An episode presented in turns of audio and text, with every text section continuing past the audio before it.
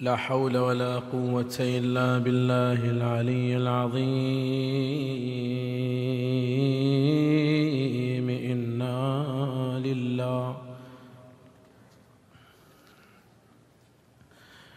وإنا إليه راجعون. صلى الله وسلم عليك يا سيدي ويا مولاي. يا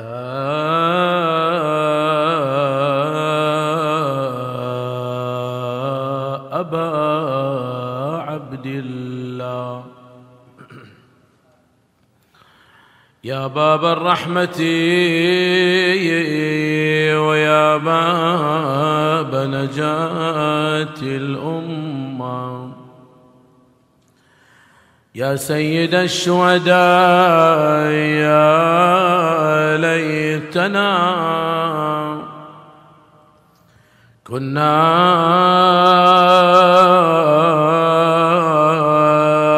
معكم فنفوز والله فوزا. عظيما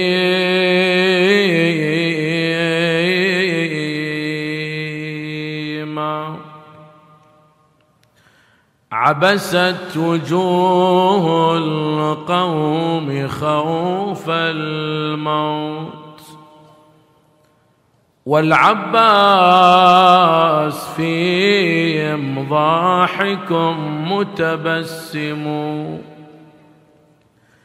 قلب اليمين على الشمال وغاص في الأحشاء يحصد في الرؤوس ويحطم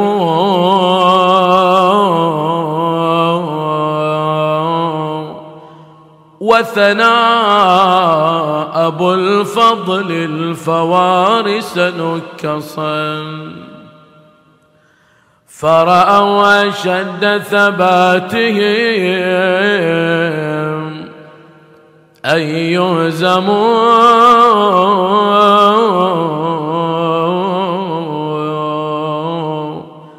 بطل تورث من أبيه شجاعة. فيه أنوف ذوي الضلالة ترغم.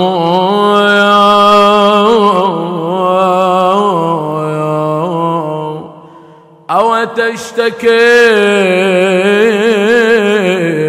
عطش الفواطم عنده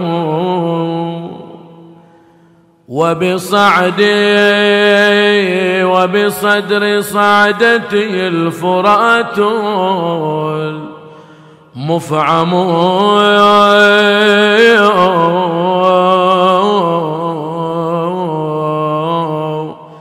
قسما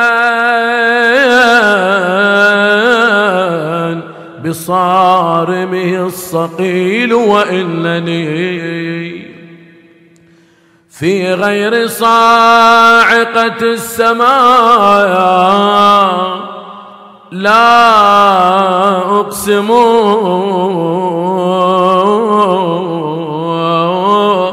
لولا القضاء لمح الوجود بسيفه. والله يقضي ما يشاء ويحكم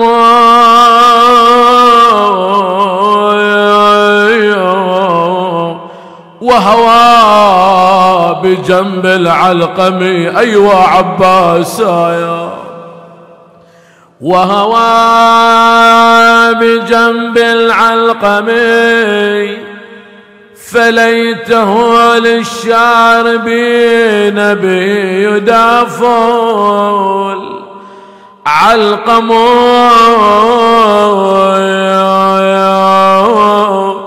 ومشى لمصرعه الحسين وطرفه. بين الخيام وبينه متقسم أخي من يحمي بنات محمد. إن صرنا يسترحمنا من لا يرحمه. لا تشوفينا يا زينة يا شاف مقطوع الزنايا والعلم يما وقاع والراس مفضوخ بعمو قالت أنا أيس أجل عباس ليا. ما يعود.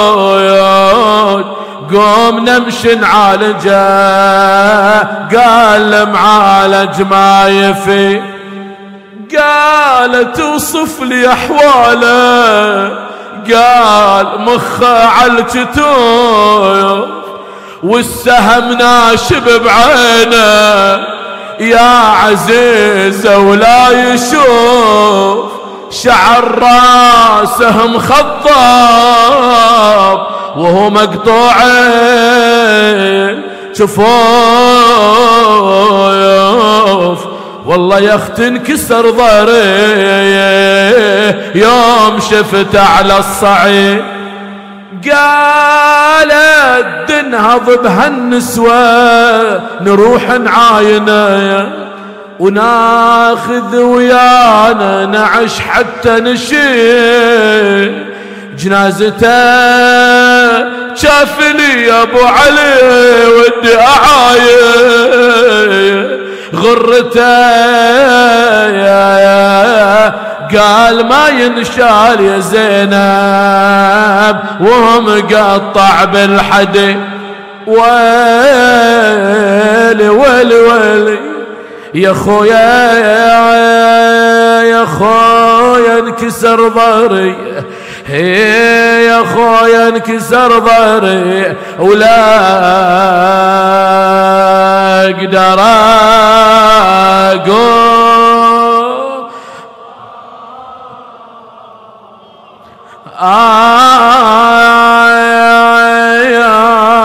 صرت مركز يا خويا لكل الهموم. والله يا خويا يا خويا استوحدوني استوحدوني بعد كل آه.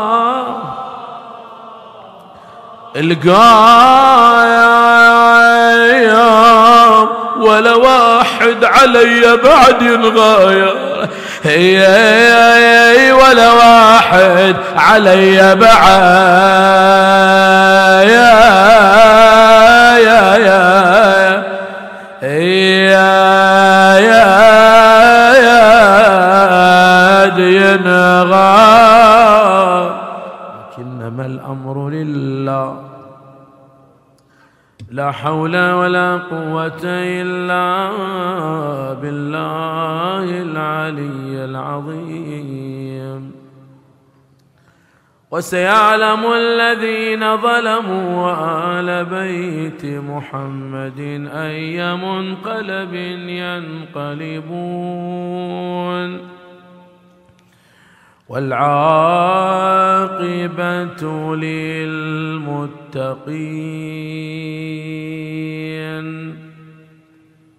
أعوذ بالله من الشيطان الرجيم. بسم الله الرحمن الرحيم. وما تقدموا لانفسكم من خير تجدوه عند الله امنا بالله صدق الله العلي العظيم لقضاء الحوائج واستجابه الدعاء وتعجيل الفرج. طيبوا مجلسنا بذكر محمد وآل محمد.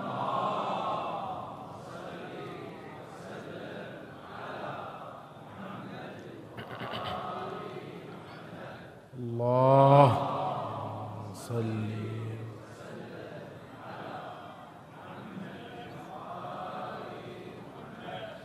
الله.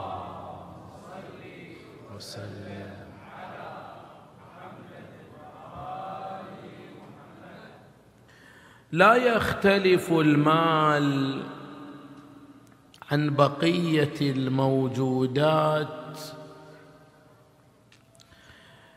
في لزوم اتصافه بصفة إيجابية أو سلبية بأي معنى؟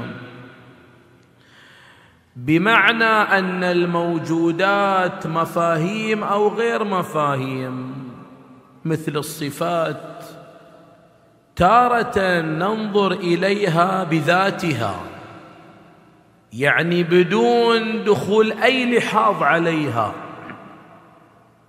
فنصنفها إما سلبا أو ايجابا. زين. مثلا صفة العدل العادل صفة إيجابية. بمعنى أنها إيجابية في ذاتها لن يمر زمنا من الأزمنة فيكون العادل صفة سيئة أو سلبية. الظلم صفة سلبية سيئة. لن يمر في زمن من الأزمان أن يكون الظلم شيء حسن أو شيء إيجابي. هذه الصفة في ذاتها. عندنا صنف آخر. وهو ما يحدد من أي صنف من هذه من هذه الصفات. سلبية أو إيجابية لكن ليس بذاتها إنما بلحاظ أمر معين. أعطيك من باب المثال. مثلا صفة الإطعام. الآن ما تقدر تقول صفة الإطعام كلها في ذاتها صفة حسنة. ليش؟ لأن فيها لحاظات مثلا كيفية الطعام بمعنى هل هو طعام محلل أو محرم؟ إذا كان الطعام محلل فصفة جيدة. إذا كان الطعام محرم صفة سيئة. بلحاظ الكمية إذا بلغ الإطعام إلى حد الإسراف والتبذير أصبحت صفة سلبية صفة سيئة. بلحاظ الغاية من تناول الطعام. إذا كان تناول الطعام لإشباع غريزة الباطن غير إذا كانت بهدف وغاية التقوي على عبادة الله سبحانه وتعالى. شوف الفرق. كل هذه اللحاظات لها دخل في تحديد أي صفة تلازم الإطعام. أعطيك باب من باب المثال مثلا شيء آخر. مثلا ضرب الطفل. تارة يأتي من باب التأديب والتربية. ضمن الأطر الشرعية الحدود الشرعية. هذا شيء إيجابي. لكن إذا خرج عن الحد الشرعي فوصل إلى حد الإيذاء والإهانة هنا يكون صفة سلبية. المال من أي صنف؟ هل يحدد لذاته أو بلحاظ أمر آخر النصوص المباركة تضع للمال ركيزتين. الركيزة الأولى وهو من أين جلبت المال وحصلت عليه؟ مورد محلل أم محرم؟ ثم هذا المال في أين صرفته؟ هل فيما يرضي الله سبحانه وتعالى أم لا؟ هذا كله يحدد موقفنا من المال إذا كان حسنا أو كان سيئا. زين أمام هذه المقدمة هناك سؤال يطرح لماذا النصوص المباركة في الآيات القرآنية أو في روايات أهل البيت عليهم السلام لماذا سلط الضوء على مفهوم العطاء والبذل المالي. أي منفعة وثمرة وقيمة ستعود للإنسان المعطاء؟ هل الأمر سينعكس على شخصه على ذاته؟ ما يرتبط بمشاعر الراحة والطمأنينة أنه تاجر مع الله سبحانه وتعالى ولا هناك أمر اجتماعي أثر اجتماعي من خلال النصوص المباركة. نشوف أن النظرة الإسلامية لكافة العبادات لا تحدد أنها منفعتها في جانب أو أثرها في جانب دون جانب آخر. دائما العبادات ينظر إليها في بعدين. البعد الأول البعد الفردي والبعد الثاني البعد الاجتماعي. مثلا الصلاة بالنسبة إلى بعد الصلاة الفردي حالة من العبودية لله سبحانه وتعالى. تعمق في نفس الإنسان المصلي. لكن هناك بعد اجتماعي. إن الصلاة تنهى عن الفحشاء والمنكر. تتحدث عن أثر الصلاة. الأثر الاجتماعي لا الأثر الفردي. البذل والعطاء من هذا الباب. من باب أن هناك منفعة وقيمة فردية وهناك أثر اجتماعي الأثر الفردي واضح الأجر والثواب من الله سبحانه وتعالى للباذل للمعطي. لكن هناك جنبة اجتماعية في تربية الشخصية المسلمة وهي تنمية إحساسه بالغير. يعني بمعنى أن الإنسان يشارك الغير في آلامه في فقره في حاجته الماسة. ما يكون الإنسان يعيش حالة من الأنانية في حياته. يكون الإنسان ينشأ على هذه الخصلة الطيبة استشعاره للغير ولحاجة الغير. هنا يبني الإسلام شخصية الإنسان المسلم. الشخصية المسلمة الإنسانية التي تملك كامل المشاعر اتجاه الآخرين. لذلك تشوف القرآن الكريم يركز على محفزات العطاء والبذل في سبيل الله.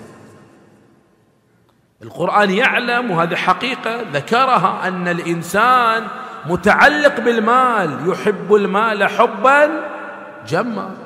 هذا طبيعي في الإنسان لكن يريد أن يكسر هذه الحالة من المحبة من التعلق في البذل في سبيل الله. تعال شوف الآيات المباركة لما تستعرض جوانب قرآنية كيف استخدمت أساليب متعددة في التحفيز لهذا الإنسان أن يبذل المال في سبيل الله. وما تقدموا لانفسكم من خير تجدوه عند الله. هذا آية قرآنية تعالج حالة يعيشها الإنسان حالة من القلق حالة من عدم الاستقرار. والإنسان يواجه مشكلة. شنو هذه المشكلة؟ دائما يعيش حالة القلق أنه قد يصيبه الفقر. لذلك يقول الآن هالمبلغ اللي راح أدفعه في فعل الخير؟ بكرة أنا محتاج له. أنا ما أضمن الحياة تستمر من جانب ثاني الإنسان عنده حسابات خاصة لأن هذا المال جاء بعرق جبينه. يجي الآن مثلا يتعب يشتغل يجمع الأموال تجي للجمعية الخيرية يعطونا ظرف عشان يتبرع للمحتاجين للفقراء. يقوم يحط ألف ألف وخمسمائة ألفين. زين؟ حين عنده تفكير يقول الحين أنا أيام وليالي وجهد حتى أكسب هذا الريال. أقوم أخذ ريال وأعطيه إلى الفقير بتعبير بارد مبرد يعني. شلون؟ مو بانصاف. الله سبحانه وتعالى يقول له أنت ما وضعت هذا المال في شيء سيكون عدم. لا هذا ادخار عند الله سبحانه وتعالى. هذا سيكون عند الله ذخرا لك يوم القيامة. يعني اللي تبذله في سبيل الله أنا أعطي مثال للفقراء لأن أقرب شيء إلى الذهن لكن عندنا نقطة مغايرة ستوضح سعة هذا المفهوم. فهم الخير فعل الخير مو فقط في التصدق على الفقراء. زين؟ لكن الله سبحانه وتعالى يقول لك البذل في سبيله هذا مدخور لك. شلون يكون عندك حساب ادخار؟ في البنك. هذا ادخار متاجرة مع الله سبحانه وتعالى. هذا صورة من صور التحفيز. تجي إلى صورة أخرى من صور التحفيز. من ذا الذي يقرض الله قرضا حسنا فيضاعفه له؟ اضعافا كثيرة. شوف الخطاب القرآني يقول لك تعامل مع الله من باب القرض. قدم هذا المال اعتبره قرض أقرضت الله سبحانه وتعالى لكن الله وعدك بأن يرجع لك هذا المال اضعافا كثيرة. وترى المضاعفة في العطاء مو شرط أنه في الآخرة ممكن في الدنيا والآخرة. وفي الدنيا مو أن مقابل الريال عشرة ولا ألف لا. عطاء الله واسع. ممكن الله سبحانه وتعالى بعطاء قليل منك الله جل وعلا يطرح البركة في مالك المتبقي. والمال اللي فيه بركة لريال اللي في بركة عن ألف ما في بركة. وهذا واقع تتلمسه أنت في حياتك. شوف عندك مبلغ كبير لكن سبحان الله ما تشوف إلا في يوم يومين يطير. وبعض الأحيان مبلغ قليل. لكن تشوف فيه بركة سبحان الله تقضى في حوائج كثيرة. ممكن الله تعالى يطرح البركة في عيالك فيك. هذا تعويض في الدنيا هذا غير الآخرة. شوف هالحالة من التحفيز من التوجيه. الإله القرآن للإنسان أن يتحلى بهذه الصفة وهذه الخصلة أن يكون معطاء. زين أمام هذا التحفيز القرآني من الله سبحانه وتعالى لأنه عندنا مشكلة اجتماعية قد نواجهها وهي أنه لماذا تضاءلت عندنا ظاهرة العطاء. بمعنى لماذا يصبح العطاء فقط من قبل فئة معينة من الناس؟ مثلا المقتدر والغني مثلا. لماذا يكون بنحو عمر معين؟ لكن طبقة الشباب مثلا لا يملكون هذا الحس الاجتماعي. لا يملكون ثقافة العطاء والإنفاق والبذل ليش هالحالة من التقاعس؟ الحين إحنا متفقين أن الوضع الاقتصادي مو مثل أول. هذا متفقين عليه وخالصين منه. لكن مو معنى ذلك أننا نوقف هذه العبادة. الله ما يقول لك اصرف كل ما عندك. الله يقول لك خصص ما تنفقه في سبيل الله. ليش هالحالة من التقاعس؟ ليش عندنا حالة من الجمود اتجاه البذل في سبيل الله. هناك أسباب متعددة. مثلا من الأسباب ضعف الإيمان في هذه العبادة. شلون يعني؟ يعني عندنا اللي ذكرنا الآيات الوعود الإلهية لكن لا لا يملك كل إنسان حالة الإيمان العميقة بحيث أن الإنسان يقدم على هذا الفعل وكله ثقة بالله تعالى فيما وعده للعبد. شي يقول؟ يقول خلينا نجرب صحيح. يشوف مرة مرتين ما في نتيجة بحساباته الشخصية يقوم يحجم عن البذل. هذا المقياس من مقاييس يعني حساب عمق الإيمان عند الإنسان. أصلا المشكلة الأساسية في هذا الأمر جانب تربوي. شلون جانب تربوي؟ مثلا أنت عندك ولد عمره أربع خمس سنوات أو بنت لازم تغرس فيه هذه البذرة من الطفولة. خذ مثلا علبة حصالة من الجمعية مثلا. زين؟ وعطها هذا الطفل حطها يم سريرة على الكمدينة زين؟ وعلمه. عطى ريال وهالايام الريال مو بورق حديد صار سهل بسيط. أفرح للطفل. عطى هذا الريال وعلمه كل يومين ثلاثة. قل له يا ولد شوف هذا هذه الحصالة كل يوم أعطيك ريال تحطه فيه. وفهمه ليش. قل له ترى هالأموال اللي نجمعها الفلوس دي ترى هذه نجمعها حتى نوديها إلى ناس فقراء مساكين. هذا اللي ما ياكلون مثل ما ناكل إحنا.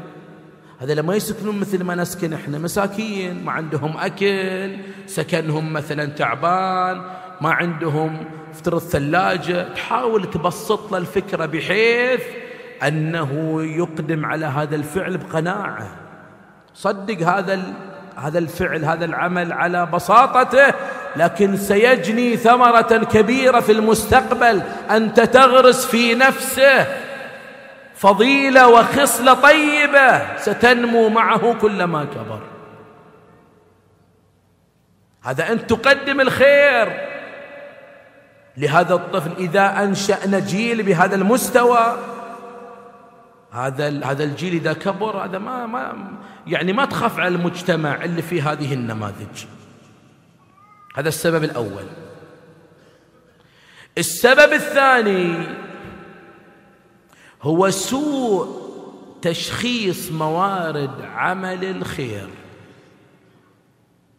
شلون يعني؟ الحين وأنا أتكلم عن موضوع البذل والعطاء شو المتبادر إلى ذهن المستمع؟ المتبادر إلى ذهن المستمع أن فعل الخير صدقه للفقراء بناء حسينية بناء مسجد مضيف بركة الأئمة وقرايات الأئمة صح ولا لا؟ وهذا المتبادر للذهن. كأن الله سبحانه وتعالى معطينا استمارة ومحدد لنا هذا موارد الإنفاق. هذا مو موارد الإنفاق فقط لا. مفهوم الإنفاق واسع. مفهوم الإنفاق أوسع مما نتصور. أنت كل شيء يعود بالمنفعة إلى فرد وإلى مجتمع وفعل خير. بعطيك بعض الأمثلة العملية الواقعية. مثلا الآن تشوف عندنا يخرج عندنا نخب من أبنائنا وتتكلم عن أبنائنا حديثي سن بعضهم أعمارهم على ست سنوات سبع سنوات أقل أكثر نوابغ من الموهوبين. هؤلاء يحتاجون إلى أن المجتمع يوفر لهم مراكز تحتويهم وتستثمر هذا الإبداع الذي يملكونه. من من عندنا فكر أن يؤسس مثل هذه المراكز؟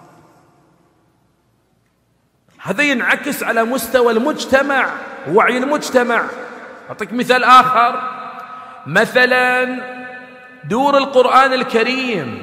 إحنا الحمد لله الخمسة عشر الأخيرة المتابع للحركة الاجتماعية الدينية. يشوف أن خلال خمسة عشر سنة بدأت عندنا تنتشر ثقافة دور القرآن وملتقيات القرآن الكريم وهذا شيء طيب. زين؟ لكن شوف الآن هالمشاريع رغم وجودها لكن تحتاج إلى بذل وعطاء. حتى تعطي وهذا تعتبر من أفضل مصادق الصدقات الجارية. يعني حتى نؤسس لمجتمع قرآني لأبنائنا بثقافة القرآن الكريم. هذا يحتاج إلى من يتصدى ليبذل ويقدم. إحنا إلى الآن يعني واقع عندنا أنشطة القرآن الكريم محدودة ونطمح إلى أكثر أنا بعطيك مثال. قبل سنوات عندي الولد أبوه كان خمس سنوات ست سنوات وبدت عليه بوادر يعني جيد يحفظ القرآن. فخطر في ذهني أن أبحث له عن أستاذ يتبنى بحيث يعطيه دروس يومية زين ويتابعه في حفظ سور القرآن الكريم. وبقيمته يعني أنا مستعد كنت أن أدفع. زين؟ صدقني بحثت في مجتمعاتنا القريبة عن واحد ولا مركز يتبنى ما وجدت أحد. هذا جانب قصور عندنا. وين حصلت؟ حصلت في صفوة. وين آخر الدنيا؟ أنا تقاعست عن هذا المشروع وما تحقق عندي. ليش لو كان هناك إمكانات عند دور القرآن الكريم وإمكانات مالية لاستطاعوا أن يجندوا شباب يهتمون في أبنائنا أن يغرسون فيهم أنشطة كثيرة مرتبطة بالقرآن. تعال إلى مصداق آخر. اتركنا من الحركة الدينية بعض الأحيان والاجتماعية البحتة. عندنا خدمات معينة مرتبطة بالمجتمع الذي أنت تعيش فيه. مثلا أنت الآن ونعطيك قضايا واقعية نحن نعيشها. تشوف الآن كل حي النظام عندنا في الجهات الرسمية أن كل حي في مركز صحي صحيح؟ هذا المركز الصحي بالمفترض أن يكون ضمن مواصفات معينة. تجي حق بعض الأحياء عندنا المركز الصحي متهالك أصلا بيت قديم مستأجر. صح ولا لا؟ تروح هناك بدل أن يعطونك علاج تستمرض أصلا. مكان غير مهيأ. زين هذا غير مهيأ. أنا بعطيك قضية واقعية إحنا نعيشها في مجتمعنا. تقوم مثلا الجهة الرسمية وزارة الصحة زين تبحث عن أرض هذه الأرض تشتريها الدولة حتى تبني فيها مستوصف نموذجي. يقدم خدمات لمن؟ لأهل الحي لي ولك ولأبنائنا يروحون حق واحد مستثمر ولا صاحب عقار يعرضون عليه هذه الأرض بكام؟ هي قيمتها مليون يعطيهم إياه يعرض عليهم خمسة مليون إلى عشرة مليون ليش؟ قال لك أنا بأربح أنت تعرف مثل هالمواقف أنا أنقلك إلى بعض المجتمعات الأخرى من أبناء الأبناء العامة من إخواننا. تدري هذه هذه هذه المظاهر شو يسوي فيها؟ إذا مثل عندهم مثل هذه الحادثة يجي واحد يتبرع بالأرض بدون مقابل. ليش؟ لأنه يشوف أن هذه ثمرتها لأبنائه لأهله لأرحامه. إحنا ما نبيك تتبرع لا تتبرع. لكن لتكن لك يد المساهمة تعامل بالشكل المعقول. بعض المشاريع الاجتماعية في أحيائنا معطلة بسببنا نحن مو بسبب واحد آخر. هناك مخصصات للأحياء تخصصها الدولة ميزانيات مستوصفات وغيره لكن لأننا نحن لا نهتم بأوضاعنا بمجتمعاتنا. تقوم هالميزانية تحول على جهات ثانية أحياء أخرى. تعرف من الأنظمة عندنا هنا؟ هنا إن كل مجموعة أحياء ثلاث أربع أحياء يكون لهم الحق أن يؤسسوا نادي رياضي. هذا النادي مو عبث. حتى يجتمع فيه أبنائك أبنائي وأبنائك بدل أن يشردوا يمين ويسار. هذا نوع وجه من وجوه الإنفاق البذل. تقدم تسدي خدمة لمجتمعك. لنفسك لعيالك. هناك مشاريع كثيرة يمكننا أن نؤسسها. ضمن نطاق رسمي ضمن إجراءات رسمية. لكن تحتاج حالة من الإحساس. بدال ما أنا بعطيك ظاهرة أنا شخصيا أراها سلبية. يجيك واحد مثلا عنده مبلغ من المال افترض عنده خمسمائة ألف. إحنا خمسمائة ما تبني له مسجد هنا مستحيل صح ولا لا؟ شو يسوي؟ يقوم هال خمسمائة يحولها برا عشان يبني مسجد في قرية من قرى مثلا أذربيجان. ليش؟ هو لازم تبني مسجد يعني. هو أصلا فعل الخير فقط في المساجد والحسينيات. لنوسع الأفق في نظرتنا لفعل الخير لتقديم العمل الإنساني الاجتماعي. القائمة تطول في هذه المشاريع. لكن يحتاج أن الإنسان يملك ثقافة وعي ثقافة تلمس الواقع والحاجة التي يحتاجها المجتمعات التي نعيش فيها. ولك في مدرسة الإباء والصبر والتضحية والعطاء مدرسة الحسين عليه السلام. مثال واضح. واقعة كربلاء مو فقط للدمعة عبرة وعبرة. تعال استلهم الدروس من مواقف الحسين وأصحاب الحسين وأهل بيته. رمز العطاء أبو الفضل العباس. رمز البذل رمز التضحية والإيثار. تعال شوف كيف لا يتحمل أن يسمع صيحات الأطفال. العطش العطش قد أهلكنا. ما يقدر أبو الفاضل يروح للحسين يقول له أبا عبد الله أذن لي بالبراز. لا طاقة لي أن أسمع أصوات الأطفال والعيال. قال له عظ القوم. راح أبو الفاضل وقف أيها القوم هذا الحسين ابن رسول الله. قد قتلت رجاله وأهل بيته وها هم عياله وأطفاله يموتون عطشا وظمأ. اسقوهم الماء إن كان ذنب للكبار فما ذنب الصغار؟ يوقف الشمر بن ذي الجوشن.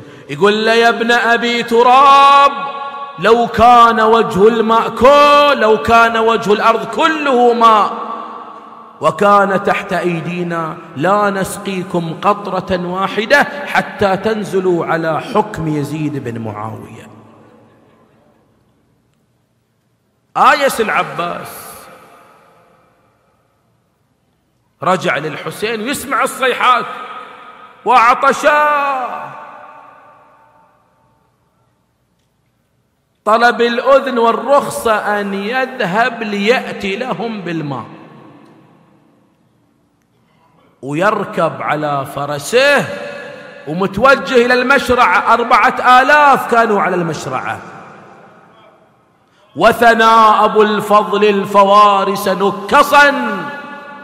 فرأوا أشد ثباتهم أن يهزموا ما صمدوا أمام العباس حتى كشف عن المشرعة.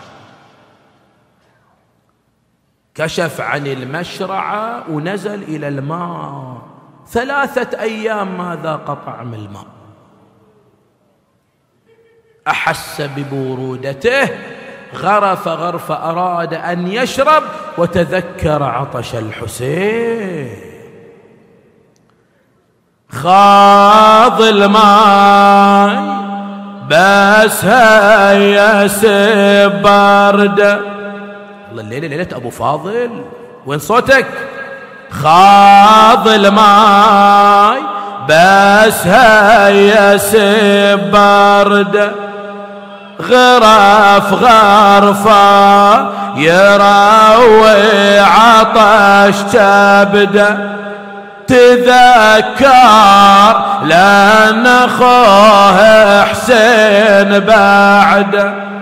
ذب الماي من شفة وتحسن. شلون اشرب وأخويا حسين عطشه وسكنه والحرم وأطفال رضعه وضن قلب العلي. اشتعل نيران يا نفس من بعد الحسين هوني وبعده لا كنت أو تكوني. هذا حسين وارد المنون وتشربين بارد المعين تالله ما هذا فعال ديني ألقى الماء من يد يده ملأ القربة ركب على فرسه. توجه ناحية الخيمة. أنا ابن خواض الغمرات أنا ابن منكس الرايات أنا ابن فلال العزائم أنا ابن علي بن أبي طالب. نادى ابن سعد ويحكم اقطعوا عليه الطريق. لا ميسر لا ميمنة لا قلب ولا جناح إلا وهجموا على العباس وعباسا آجركم الله. كان الحسين يراقب الواض. لما رأى الجيش قد زحف على أبي الفاضل ركب فرسه توجه إلى أخيه. أخي أبا الفاضل أسند ظهرك إلى ظهري أقاتل عنك وتقاتل عني. صارت مقتلة عظيمة. فرش الأرض بالقتلى. نادى ابن سعد ويحكم فرقوا بينهما. لم يستطيعا على أمرهما شيء. قام ابن سعد وأخذ كتيبة وهجم على خيمات النساء. صرن يتصارخ وحسينا وسيدة أنا مناد ومصيبة. آجركم الله. قال أخي أبا الفاضل لا بد من الفراق. اجعل بيني وبينك علامة. قال العلامة اللواء. إذا رأيت اللواء يرفرف فاعلم أني بخير. وإذا سقط اللواء أدركني يا ابن والد. أنا مناد وحسين. في دعة الله في أمان الله. توجه الحسين نحو الخيمات. احتوش الجيش أبو الفضل العباس. يا الله يا الله. بينما العباس يقاتل كمن له لعين من وراء نخلة. يا الله يا الله. شاهرا سيفا فاتحا باعا وضرب العباس على يمينه. والله إن قطعتم يميني إني أحامي أبدا عن ديني وعن إمام صادق اليقين. نجل النبي الصادق الأمين. أخذ السيف بشماله صار يقاتل قتال الأبطال. يا الله يا الله كمن له لعين آخر. شاهرا سيفه فاتحا باعا وضرب العباس على شماله. أين المنادي وعباسا يا نفس لا تخشي من الكفار وأبشري برحمة الجبار. قد قطعوا ببغيهم يساري فأصلهم يا رب حر النار. ضم اللواء إلى صدره كان همه أن يوصل الماء إلى الخيمات بينما هو كذلك. وإذا بالسهام كرش المطار. سهم وقع في صدره وسهم وقع في القربة فأريق ماؤها وسهم وقع في عينه. وعباسا وسيدا. يا الله يا الله أراد أن ينتزع السام من عينه لم تكن له يدا. فانحنى على كربوس جواده على هيئة الراكع. يا الله يا الله يا علي يا علي. وإذا بذلك اللعب بعمود من حديد يا الله وضرب العباس على أم راسه. أنا مناد وعباسا وسيدا خر على وجه الآب وهو ينادي أدركني يا أخي يا حسين. جاءه الحسين مكسور الظهر بأي حالة نظر إلى أبي الفار رأى مقطوع اليدين السام نابت في العين دمه ومخه على الكتفين خريت لوايم جسد حامل ضعينه بشماله شال السيف والراية بيمينه يقول له يا ساق الظمية وكافل العيلة. هذا العلم مطروح بعدك من يشيله.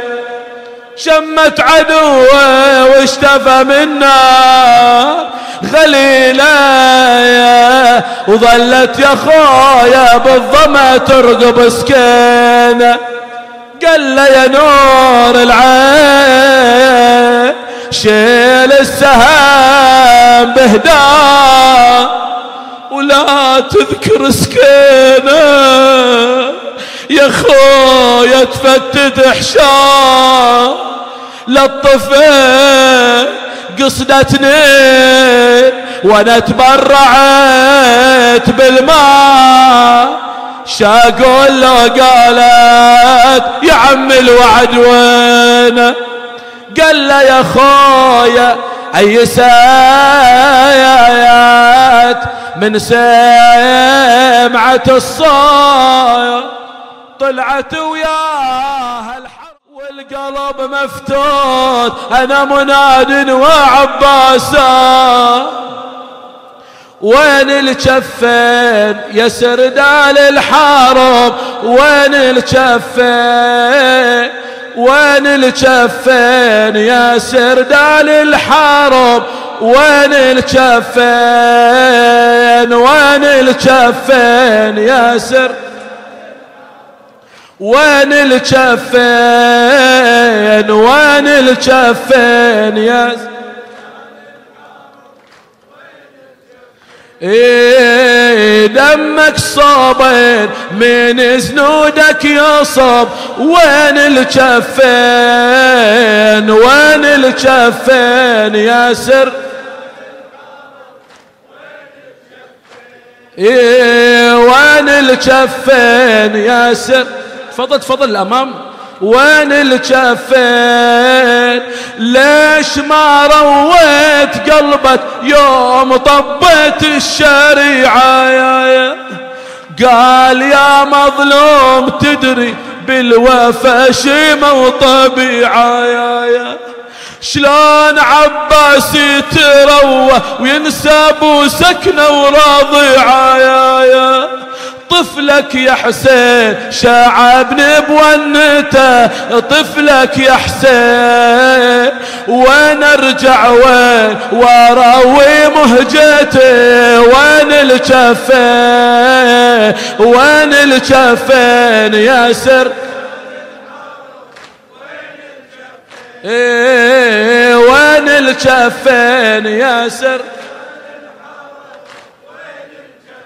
آه ليش ما رويت قلبك يوم طبيت الشريعة؟ يا يا قال يا مظلوم تدري بالوفا شيمة وطبيعة يا يا شلون عباس يتروى وينسى أبو سكنة وراضيعة؟ يا يا طفلك يا حسين شعبني بونته طفلك يا حسين.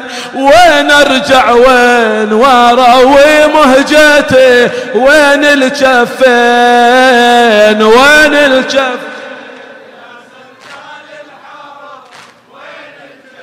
آه راد يفتحن عيونه والدمى جامد يا يا وقال يا خويا الوديعة بجاه أبونا من تجيها يا يا. راد يفتحن عيونه والدمى جامد عليها يا يا. تحسر وهلت دموعه وغسل دم العين فيها يا يا. وقال يا خويا الوديعة بجاه أبونا من تجيها يا يا. تعذر لي زين. يا خويا بطيحتي تعذر لي زين. تعذر لي زين. يا خويا بطيحتي تعذر لي زين. مالي يدين وعاين حالتي. وين الجفين؟ وين الجفين؟ وين الجفين؟ وين الجف آه راد يفتح عيونه والدمى جامد عليها. تحسروا هلت دموعه وغسل دم العين بيها. وقال يا خويا الوديعة بجاه من تجيها يا. تعذر لي زين يا خويا بطيحتي تعذر لي زين. ما لي يدين وعاين حالتي وين الجفين؟ وين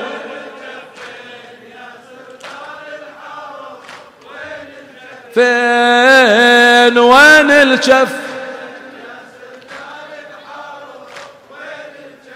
آه قال يا كبش الكتيبة وقحم لي من يشيله يا وانكسر ظهري وعدوي شامت وقلت الحيلة يا يا قال يا كبش الكتيبة وقحم لي من يشيله يا وانكسر ظهري وعدوي شامت وقلت الحيلة. قال أخويا وداعة الله وقطع وفاة الثجيلة. قال أخويا وداعة الله وقطع وفاة الثجيلة. سجى حسين ومدد جثته وغمض للعين سجى حسين ومدد جثته وغمض للعين تلفت صوبين وصاحب لاعته وين الجفين؟ وين الجفين؟ فين وين الجفين يا سردال الحرب؟